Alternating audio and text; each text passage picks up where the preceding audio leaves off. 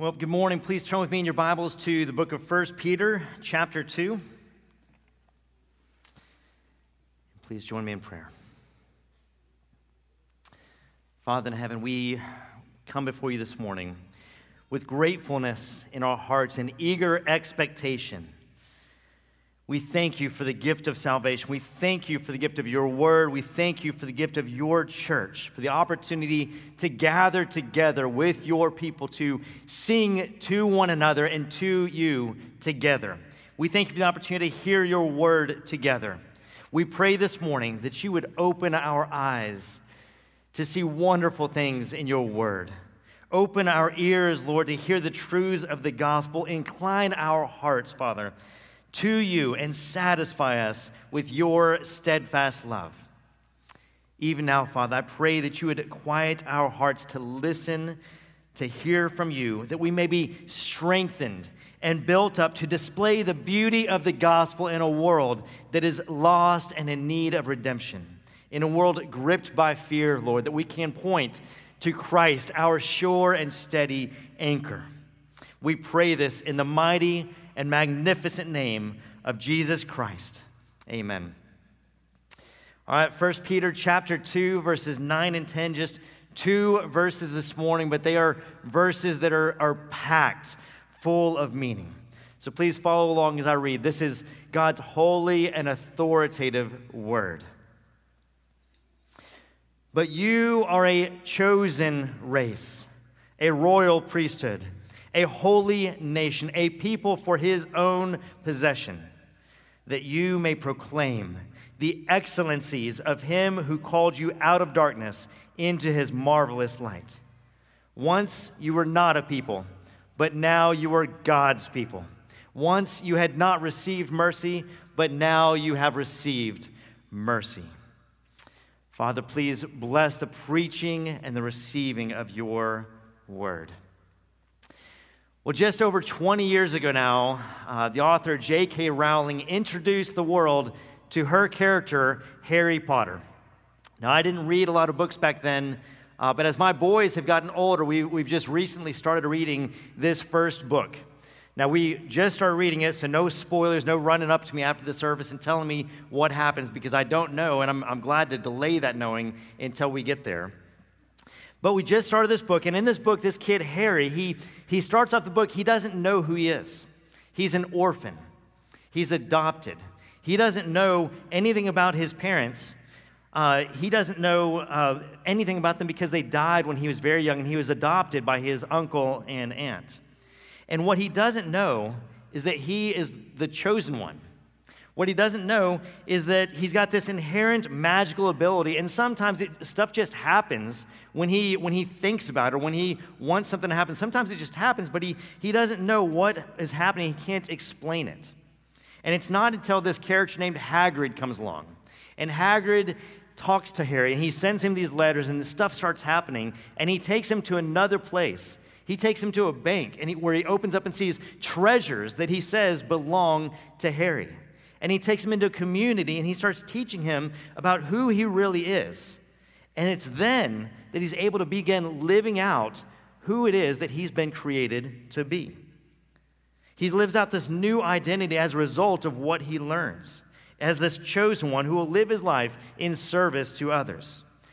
Here's the point Harry's identity preceded his behavior.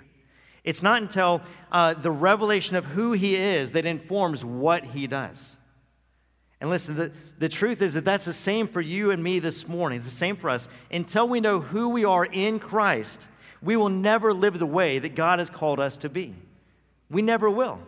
Our identity precedes our behavior, our identity precedes our obedience. Who we are informs what we do. This is what we want to see in our text today. Peter is about to launch into all kinds of practical instructions about how we're to live, how to relate to the world around us. But first, he reminds us of who we are. So this morning, we want to see Peter gives us four aspects of our identity in Christ. So, who are you? First off, verse 9, you are a chosen race. Now, two things you, that you want to pick up about this, this language. If you have a Bible with cross references, you'll see all kinds of Old Testament cross references next to that verse. This language is all lifted from the Old Testament, Exodus 19, uh, Isaiah 43, as well as other places, where this language about God's people, Israel, is now applied to the church, fulfilling and, and representing that the church is the continuation of God's chosen people. And secondly, this language is corporate. It's second person plural. It's not, he's not writing to you as an individual. He is writing to you, to us, as a people, as a corporate people, as the church. So we want to read this together as the church. So, first of all, you are a chosen race. Now, the Greek word behind this word chosen is the same word that we get in, in verse 1, uh, in chapter 1, verse 1, where, where Peter talks about the elect exiles. Elect.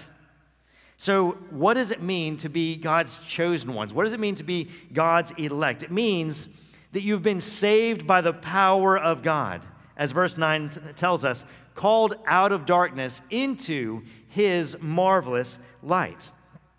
Now, we hear called out of darkness, and we don't want to think that this is the same way it is that uh, when it's dinner time, we stick our heads outside the kitchen or out the front door and call our kids into dinner, right?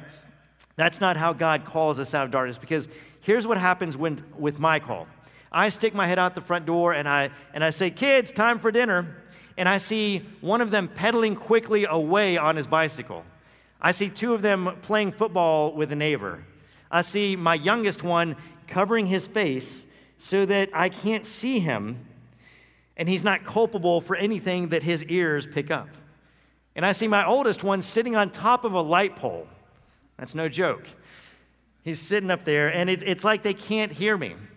See, when I call my kids home for dinner, it's not an effectual call. I can't make them come. Now, I can discipline them for disobedience, certainly, but I can't force them to obey in that moment. Not so with the Lord. How is it that Jesus calls Lazarus out of the grave?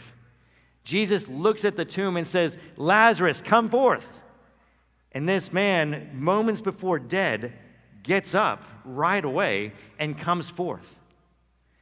Jesus calls the dead and they come forth. What can a, a, dead person do on his own? Nothing. He can't choose to obey, but God calls him and he obeys. Now, this is what God does to us. We're dead spiritually, and God chooses us and calls us to himself, and that is how we're saved. One day we're in darkness, and the next day we realize that we want to know God. One day I enjoy not reading my Bible. The next day I have an insatiable appetite and a hunger for God's word. What happened there? God chose us eternally. God elected us. It means that God called us out of darkness that we were born into because of our sin. Now listen, this isn't a unique teaching to 1 Peter chapter 2. This is all over the New Testament. This is all over the Bible. I'm going to put up a few verses on the screen that we're just going to look at quickly. John 15, verse 16. This is what Jesus says You did not choose me, but I chose you. Very clear. Acts 13, verse 48. And when the Gentiles heard this, they began rejoicing and glorifying the word of the Lord. And as many as were appointed to eternal life believed. Who appointed them to eternal life? God did that. Ephesians chapter 1 verse 3. Blessed be the God and Father of our Lord Jesus Christ, who has blessed us in Christ with every spiritual blessing in the heavenly places, even as he chose us in him before the foundations of the world. Second Thessalonians chapter 2 verse 13 but we ought always to give thanks to God for you brothers beloved by the Lord because God chose you as the firstfruits to be saved. It couldn't get any more clear than that. God chose you. Finally, Revelation chapter 13, verse 8. And all who dwell on the earth will worship it. Everyone whose name has not been written before the foundation of the world in the book of life of the Lamb who was slain. The names of the chosen were written in the Lamb's book of life before the foundations of the world. Here's the point God chose us. He chose us in eternity. He chose us before the world began. And so the testimony of Scripture over and over and over again for, is this for you. If you are a believer, if you have been born again, you have been chosen before the foundation of the world in Christ by God. Why? Because we were great? Because God needed us because we were more moral or smarter than others, because we lived in a better country than others, because we had a better upbringing than others? Absolutely not. God sovereignly determined to set his love upon us for his own holy purposes, which we will never fully understand. So Peter says the first thing that you need to know about the church is that all those in the church have been chosen by God. The ESV Study Bible says this in its comment on this verse. It says, God's grace rather than human choice is the ultimate explanation for why some people come to faith and others do not. Now, what does this do to us? This should, this should bring about a profound and deep humility on our part because it happened before the foundation of the world, before anything that we have done. Why are we Christians? We're not Christians because we're better than anyone else. We're not Christians because we somehow figured it out spiritually or morally. It's not because we studied the Bible enough for, for God to say, okay, you've done it, son. You've arrived. I now choose you. No, we're saved because of His grace alone toward us. Because of His sovereign electing grace, He chose us, which should create in us, which should cultivate a profound and deep humility that pervades every aspect of our existence. He chose you, church, not based on anything in you, but solely because of His sovereign grace. We were dead in our sins, and God brought us to new life for His glory. Amen. Then Peter goes on to say, I could go on all day about this point, but I won't. Peter goes on to say in point two, you are a royal priesthood. Now, we're wearing masks this morning, but we're not, none of us are wearing robes or fancy hats. We don't consider ourselves priests, at least not in that sense. But here Peter says that the church, that you are a royal priesthood. Now, what does that mean? Priests are individuals who, first of all, have access to God. They're also people who bring others into the presence of God. Peter is saying two very important things to us as the church. First, that we have access to God, we can know Him. Think about that glorious reality. This is the greatest truth of the gospel. Because of what Jesus Christ has done to bring us to Him, we can know God. We can speak to Him. We can hear Him. We can come into His presence. We can worship Him. We can learn from Him. And we can walk in a new relationship with Him while He's internally changing us, conforming us to His image. It is because Jesus literally comes into us through the power of the Holy Spirit. Think about that. Think about the implications of that reality. Brothers and sisters, you cannot get any closer than that. You see, being born again is not simply fire insurance. It's not simply, you know, you say Jesus when you die and you get into heaven, and that's the whole point of Christianity. You just do whatever you want with your life. That is not the gospel. It's not primarily about going to heaven when you die. Being born again is all about knowing God now, and what begins now goes on into eternity. And when Jesus comes back or when we die, all of our impurities will be forever removed so that we can then know God perfectly without the stain of sin, not through a glass dimly, but face to face, and the world will be made new. Amen. How glorious is that? And so it will be wonderful in the new heavens and the new earth, but that's the culmination of what begins right now. Knowing God, walking with Him, being made in His image, it starts now, church. And that's what priests are all about. That's our job, knowing God. You don't have to go to school for that, it might help. You don't have to. Um, you don't have to be ordained for that. It's not a special clerical thing that, that pastors have some special access to God. The priesthood of all believers means that every Christian, every person who has been born again, has as much access as any other believer who has ever walked the earth. Think about all the greats of church history. All those great and holy people, you have as much access to the Lord our God as they do. We have that same access to God. So, how do we know God like this? We know Him through the reading of His Word and through prayer. We know Him by being engaged in the community of God's people, His bride. We know him by prioritizing the gathering of God's people, where we're reminded of this and where we help others with this. We know him through practicing the spiritual disciplines and by stewarding the gifts that he has given us for the building up of his church.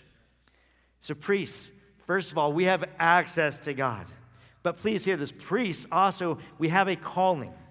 Our calling is to bring others into the presence of God. That's for everyone in here young and old. We get to usher others into the presence of God. In other words, Christianity isn't a solo act, it's not me and Jesus. It is, a, it is not primarily about you and God. It is, we are called to bring other people into contact with the God of the universe. That is a glorious and holy and joy filled and joy producing calling. Priests, listen, in America, we need to do this, especially here. Priests are not religious consumers. We don't do church simply by listening to our favorite podcasts and by, by singing in the car. All those are good things. I do, I do all of those things. We don't, we don't go to church just for uplifting music and to get an encouraging word for the week to make you feel good. Priests go to worship to work. They're not passive. They have a calling. They're wanting to bring others into contact with the living God. And Peter is telling us this morning that priests are missionaries. We're a royal priesthood. We're missionaries. We are mediators, agents of reconciliation who tell others who God is and what he has done for us.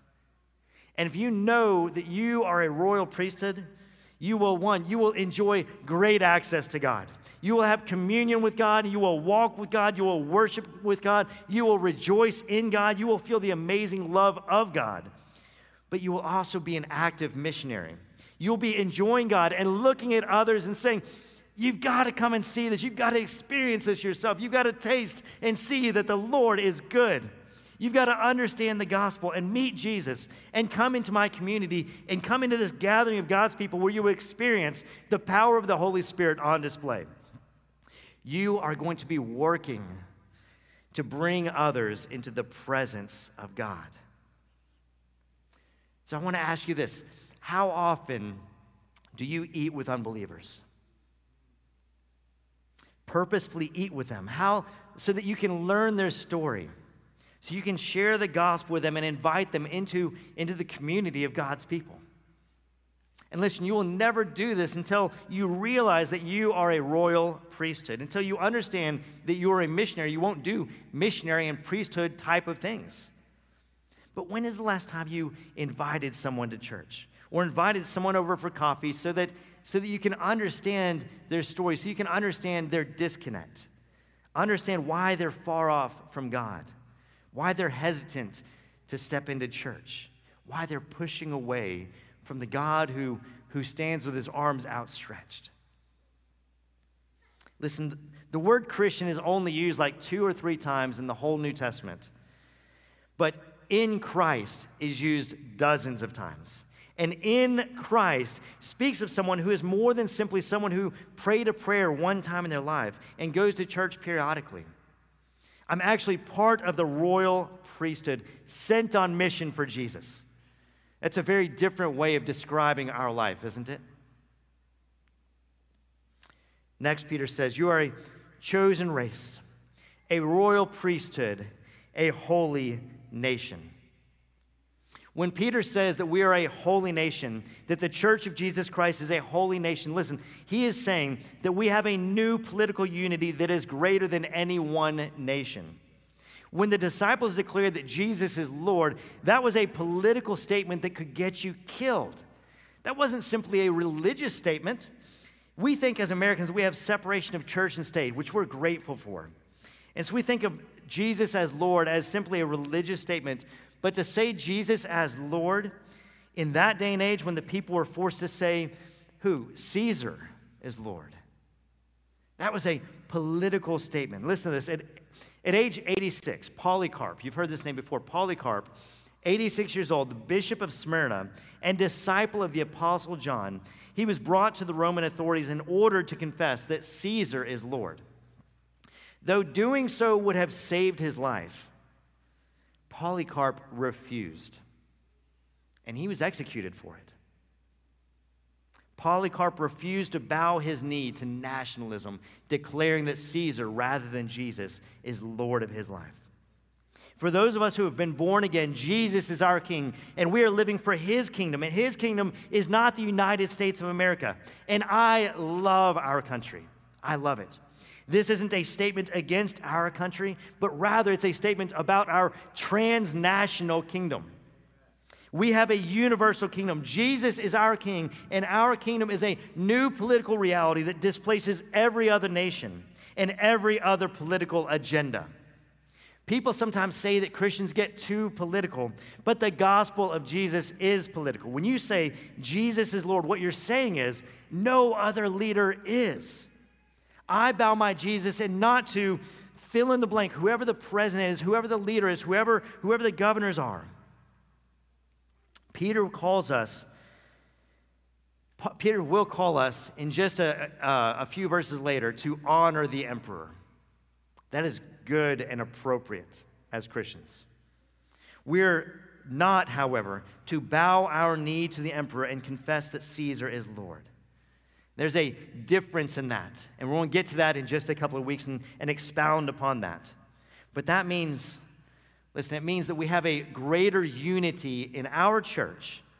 There's a diversity here. There are all kinds of political opinions in here that conflict with one another. People that lean toward the right, people that lean toward the left, people in the middle, people off the spectrum altogether. And Peter is saying that your political party is not what unites you. You do not look to red or to blue to find where the Christians are. The blood of Christ unites you, and you have a deeper unity than the flag that we salute. You have a deeper unity than your nationality or your ethnicity or any other worldly factor. Amen? And then, fourth, Peter says to the church Look, you are a chosen race, a royal priesthood, a holy nation, a people for his own possession. And listen, if you if you forget everything else I've said to this point, listen to this because this truth will change your life. One, you will, you will never feel sorry for yourself again. You will never feel unwanted. You will never feel uncared for. Look at what Peter says here. You are a people for God's own possession. Peter is saying that God chose us because he wanted us. We're his treasured possession. What are your treasured possessions? Ever since my boys were, were very small, they would collect various knickknacks and they would have some place that they kept them, maybe a special drawer or a box. And they would fill them with all kinds of things, ranging from rocks and sticks that they find interesting to slingshots and baseball cards. You look in there and you wonder with each item, why did this boy choose this seashell or these coins to stick, to stick in his special drawer. It wasn't because each item was inherently valuable, right? Most of these things in the box are, are definitely not inherently valuable. You couldn't sell them at a pawn shop, mostly. But he put those things in his treasure box because he loved them for whatever reason. He treasured them, and so he put them in his special drawer. It's so unique and, and precious what he has put in there. But everything in there, listen, everything in there is his own special possession that he chose and that he loved. It's something that he treasures and that he delights in. And that's what Peter is saying here about the church. Listen, this is unbelievable. If you are a believer in Christ, you are in God's treasure box. You are His special possession. He chose you and put you in there. And don't forget, He chooses dead things, and when He puts them into His special treasure box, they become alive. You were dead in your trespasses and sin, and He chooses you as His own possession, and you come alive to God in Christ. We were chosen, brothers and sisters, because He loved us, not because we are inherently valuable. And what Peter is saying here is that if you can get a grasp on your identity in Christ, if you can learn who you are and learn to see that you're a chosen race, a royal priesthood, a holy nation, but above all, God's own possession, look, there will be simultaneously an unspeakable power and a boldness about you, as well as a deep humility. What Peter's saying is that you were chosen in spite of your weakness and sin. And that should create in us a deep humility because it has nothing to do with us. But you are also God's special people, His own possession. And that should create a, a crazy boldness about you, shouldn't it? And that leads to our final point. We're a chosen race, a royal priesthood, a holy nation, a people for his own possession. Why? For what purpose? So that you may proclaim the excellencies of him who called you out of darkness into his marvelous light. Proclaim. That's a simple, so that. That's a simple job description, isn't it? I mean, our calling is so simple. Be absolutely, totally, radically aware of that which is excellent and then share it with others. Do you hear me? Be totally, radically aware of what God has done, what is excellent, of who He is, and then share it with others. Imagine for a moment that, that you're blind blind since childbirth. You hear about this new procedure with a new doctor in town, and this doctor has chosen you to try this new procedure out for free. You've never seen before. This is a priceless opportunity. The top optometrist in the world brings his brand new technology and he chooses you at no cost to you and you're led by the hand into the surgery room, and the doctor talks to you about what he's going to do, and he puts you under. And you wake up, and it works. You open your eyes, you're able to see. You're able to walk out of there, not led by the hand, but by, by seeing with your eyes, not, not by the guiding of a stick, but, but you're able to discern the, the objects and the people that you've always heard and imagined, but now you can see them for the first time. Everything works together perfectly. You are literally walking around like a new person, seeing things and colors and people that you've never seen before. Everything looks different. Imagine how overwhelmed you would be. A good friend of mine is, has been colorblind for years, and he recently spent a large sum of money to buy glasses that correct the color, that allow him to see color for the first time in decades. And he posted a video. This is what he did. Is he posted a video on social media because he wanted everybody to be aware of this.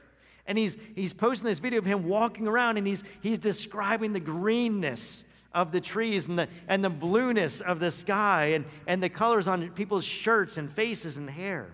And he's mesmerized. He's in awe and he's, he's just, he thinks it's wonderful. He thinks it's amazing what he can do now because of this new gift. What would you do with this? You want to tell everyone you know.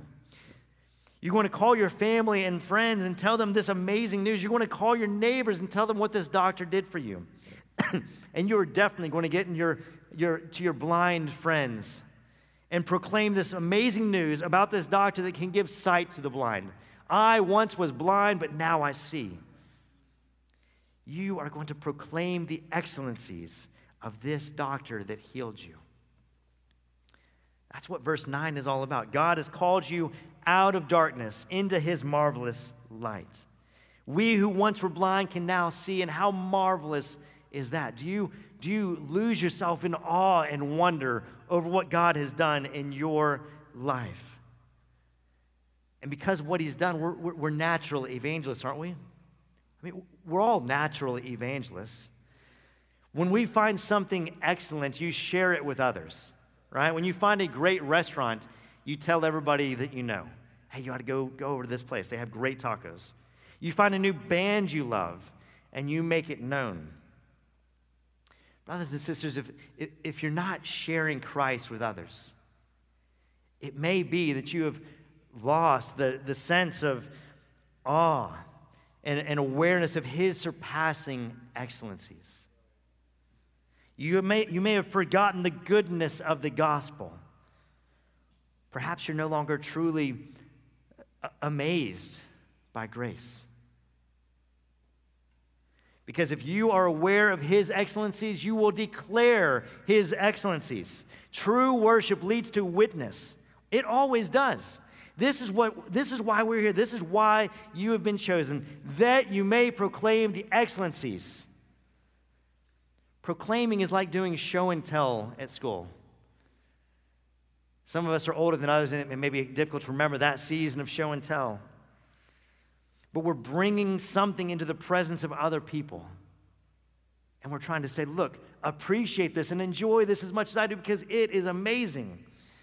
When my sons do show and tell with, with one of their treasures, there is an energy in their telling. Have you ever seen a young child do show and tell?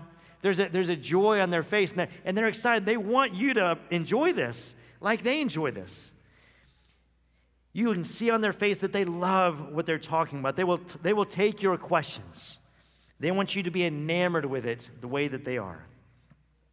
And that's what we do as God's chosen people. If you know who you are, if you know what God, who God has made you to be, and if you are amazed by the mercy that you have received, if you know the riches that He has given you, if you understand that you are God's possession, that identity will change you into God's show and tell people, God's display people. And you'll be a walking, living demonstration of God's grace. Listen, when we understand who we are, our obedience flows out of that reality. We will never glorify God or enjoy God or proclaim his excellencies to others if you don't first see the surpassing excellencies of the Lord Almighty at work in your life. It's what led Charles Spurgeon to say the following Every Christian here is either a missionary or an impostor.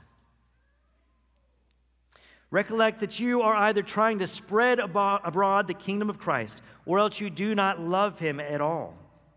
It cannot be that there is a high appreciation of Jesus and a totally silent tongue about him. Of course, I do not mean by that that those who use the pen for Christ are silent, for they are not and those who help others to use the tongue or spread abroad that which others have written are doing their part well.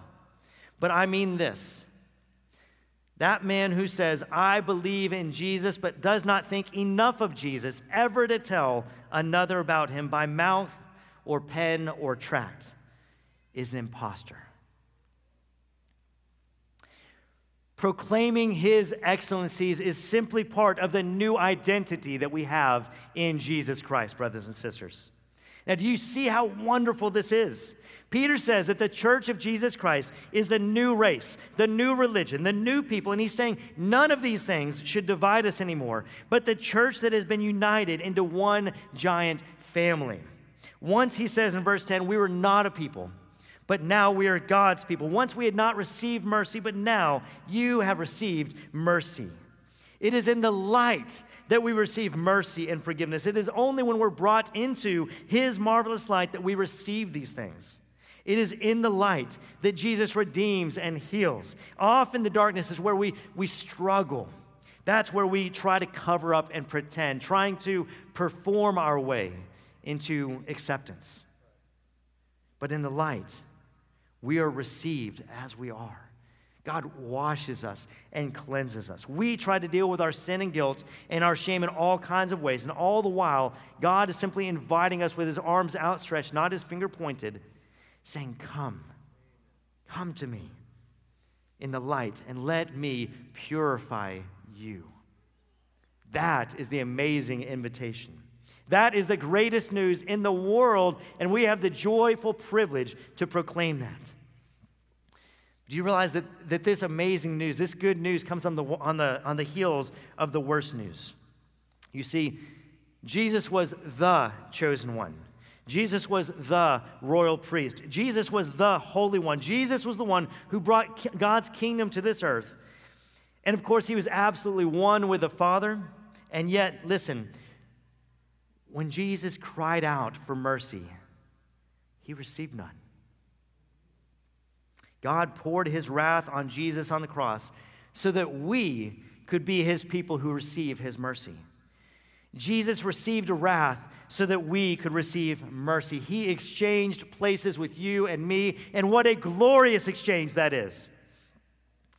The mercy of God is what makes us his missionaries. It is what makes us his priesthood. It is what makes us his people. When we receive it, when we experience God's mercy and we taste it, we go and tell others about it. We have died with Christ. We've been buried with Christ. We've been resurrected with Christ. It is no longer I who live, but Christ who lives in me. I have a new identity through Jesus Christ. I also know that God right now is at work redeeming all things. He is making all things new. He rescued us. He is putting us back together into this new political reality called the kingdom of God. And we are here, we're, we're in this church trying to figure this out how to live this out how to live out these new identities as his chosen race, as his royal priesthood, as his holy nation. You know what this is? This is a preview, as, as Pastor Bart mentioned earlier, of what is happening right now in heaven. This is what we're doing. We are living out these new identities before God, bringing his kingdom into fulfillment before he makes all things new. This is a preview of what is happening in his kingdom forever. We have been given the power of Christ in us to live out this new reality in our lives and to invite others into his presence, into to enjoy this glorious salvation. That's what we get to invite others to. It's better than restoring the sight to the blind. It is better than giving uh, color corrective glasses to those who can't see colors. It is better than any other news that this world has to offer. Listen, how many times do you hear in the news or, or see on, on social media statements like, What is wrong with the world? What is wrong with people? This is the age of self righteous outrage, isn't it? Everybody's angry. Listen, Christians never have to ask that question. Our entire story is built around the reality that the perfect man entered our story and we killed him on a criminal's cross. People do horrible things because deep down we have, we have something terrible inside of us called sin. We know what's wrong with the world because we know what's wrong with us. It's called sin, it's brokenness, it's rebellion against God, our Creator, each of us wanting, wanting to answer to no one but ourselves. And Christians also know that we have hope because what God has already done to fix it. That suffering and death, listen, your suffering and death have an expiration date. They will end. Jesus Christ defeated death when he was resurrected from the grave, and one day we will beat death. We will beat suffering through Jesus Christ. Yet the Father sent Jesus, his Son, listen, to experience tragedy for our sake. That Jesus was the perfect man, sinless, and yet he was brutally murdered and tortured by those in authority over him. And everybody looking at it, it looked like a senseless evil. But later in this chapter, in, in verse 24, Peter tells us that Jesus himself bore our sins in his body on the tree, that we might die to sin and live to righteousness. By his wounds, brothers and sisters, we have been healed. I want to invite the, the band to join me back on the stage and lead us in one final song. Church, do you see what God has done to love you? Do you see what He has done? God is not waiting for you to clean yourself up. He's not waiting for you to figure it out. That's what we often do, but not God. No. While we, while we were yet sinners, Jesus bled and died for us. While we were yet sinners. When all of our sins were in the future. Sometimes we think that as Christians, our, our past sins have been forgiven, but what about, what about the ones we committed today? What about the sins that we will commit next week? The good news is that when Jesus died for you, all of your sins were in the future. God doesn't love some future version of you, brothers and sisters. He loves you now. He didn't wait for you to clean yourself up. He came to us. He sent His Son to live the life that you couldn't live and to die the death that you deserve. And He offers His mercy and life in His Son to you today. He gives us a new identity. Brothers and sisters, that is worth singing about, isn't it? That is worth cultivating in our hearts gratefulness and joy and telling everyone you know. So let's do that together and to one another now as we stand and sing one final song.